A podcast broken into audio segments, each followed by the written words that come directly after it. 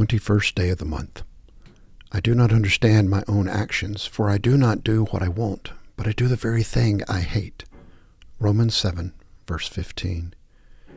Teach me your way, O Lord, that I may walk in your truth, and give me an undivided heart to revere your name. Psalm 86, verse 11.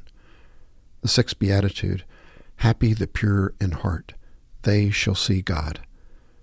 The 19th century lay theologian Soren Kierkegaard wrote that purity of heart is to will one thing, one thing, not two, between which we must then choose. But how to achieve such unity of purpose? How often have you said about some spiritual challenge, on the one hand, I want to go in this direction, but on the other hand, I am drawn to the opposite way? Even Paul the Apostle confessed that too often he wanted to do one thing, yet did another. Ultimately, Paul resolved his conflict by seeing that in his own power he could not be always of one mind. Only Christ could deliver him from his spiritual confusion.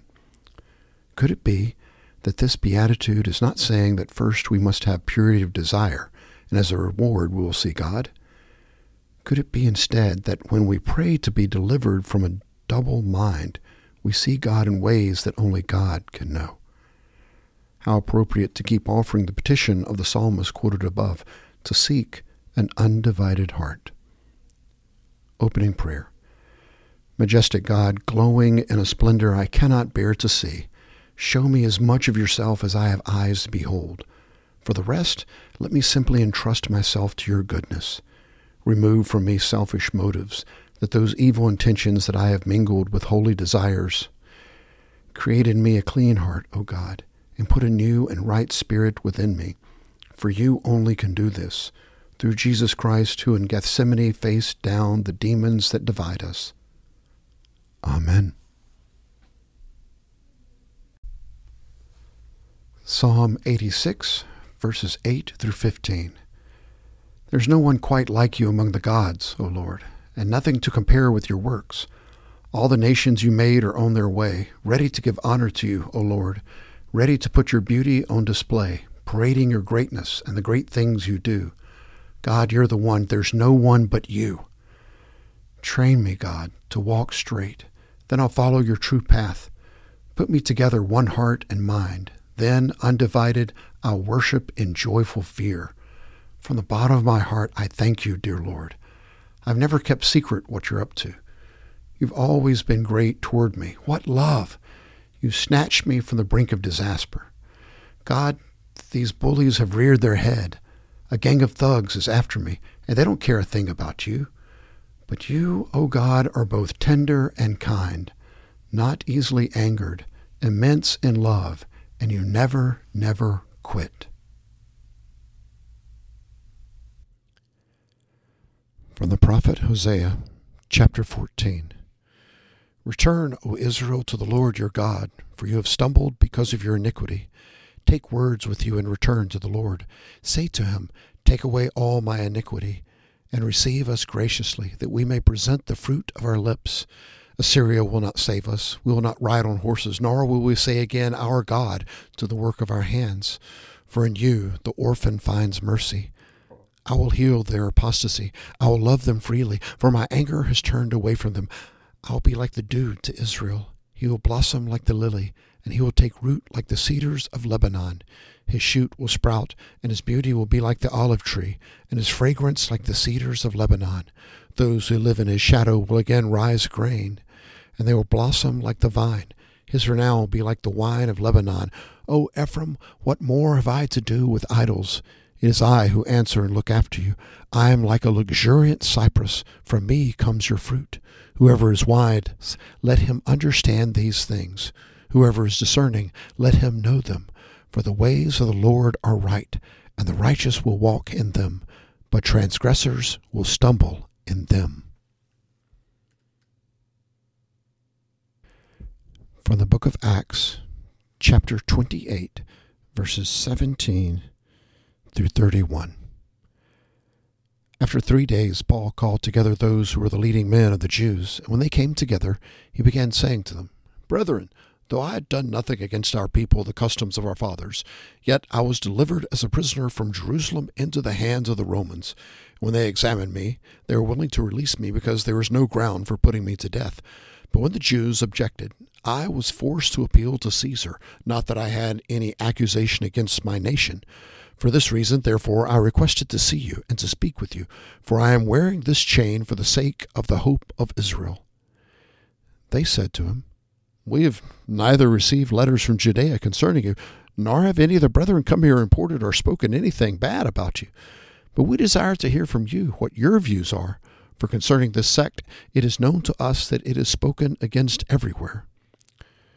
When they had had set a day for Paul, they came to him at his lodging in large numbers, and he was explaining to them by solemnly testifying about the kingdom of God and trying to persuade them concerning Jesus from both the law of Moses and from the prophets, from morning until evening.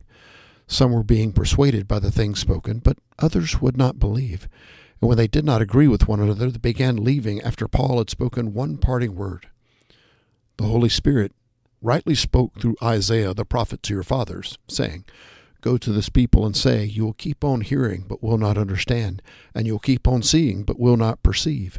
For the heart of the people has become dull, and with their ears they scarcely hear, and they have closed their eyes. Otherwise they might see with their eyes, and hear with their ears, and understand with their heart, and return, and I will heal them.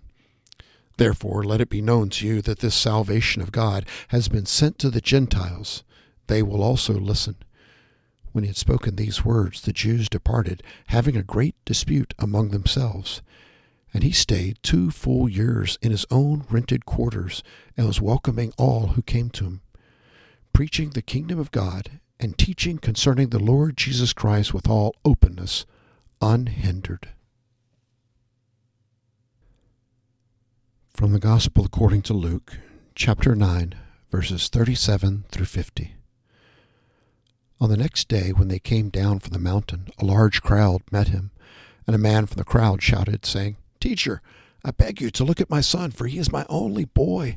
And a spirit seizes him, and he suddenly screams, and it throws him into a convulsion, with foaming at the mouth, and only with difficulty does it leave him, mauling him as it leaves. I begged your disciples to cast it out, and they could not. And Jesus answered and said, You unbelieving and perverted generation, how long shall I be with you and put up with you? Bring your son here. While he was still approaching, the demon slammed him to the ground and threw him into a convulsion. But Jesus rebuked the unclean spirit and healed the boy and gave him back to his father. And they were all amazed at the greatness of God. But while everyone was marveling at all that he was doing, he said to his disciples, Let these words sink into your ears, for the Son of Man is going to be delivered into the hands of men. But they did not understand this statement, and it was concealed from them so they would not perceive it, and they were afraid to ask him about this statement. An argument started among them as to which of them might be the greatest. But Jesus, knowing what they were thinking in their heart, took a child and stood him by his side and said, Whoever receives this child in my name receives me, and whoever receives me receives him who sent me. For the one who is least among all of you, this is the one who is great. John answered and said, Master, we saw someone casting out demons in your name. We tried to prevent him because he does not follow along with us. But Jesus said to him, Do not hinder him, for he who is not against you is for you. These are the readings of the words of God for the people of God. Thanks be to God. Prayer for Saturday. Prepare our hearts, O Lord, to join together with your whole congregation to praise and serve you. Reveal your presence to all who will gather in adoration and self offering. To those who cannot for good reason go gladly into your house, give your strength and consolation, that they may know of the concern of their communities of faith. Make us receptive to your word for us, and enable us to know and do your will. Bind your people together in a shared faith, a common witness, and compassionate service to the world through Jesus our Savior. Amen. A Prayer for the Morning by Erasmus. Lord Jesus Christ, you are the sun that always rises but never sets. You are the source of all life. Creating and sustaining every living thing, you are the source of all food, material and spiritual, nourishing us in both body and soul. You are the light that dispels the clouds of error and doubt, and goes before me every hour of the day, guiding my thoughts and actions. May I walk in your light, be sustained in your mercy, and be warmed in your love. Amen.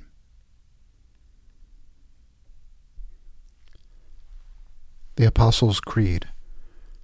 I believe in God the Father Almighty, maker of heaven and earth, and in Jesus Christ, his only Son, our Lord, who was conceived by the Holy Spirit, born of the Virgin Mary, suffered under Pontius Pilate, was crucified, dead, and buried. The third day he rose from the dead. He ascended into heaven, and sitteth at the right hand of God the Father Almighty. From thence he shall come to judge the quick living and the dead. I believe in the Holy Spirit, the Holy Catholic Church, the communion of saints, the forgiveness of sins, the resurrection of the body, and the life everlasting. Amen.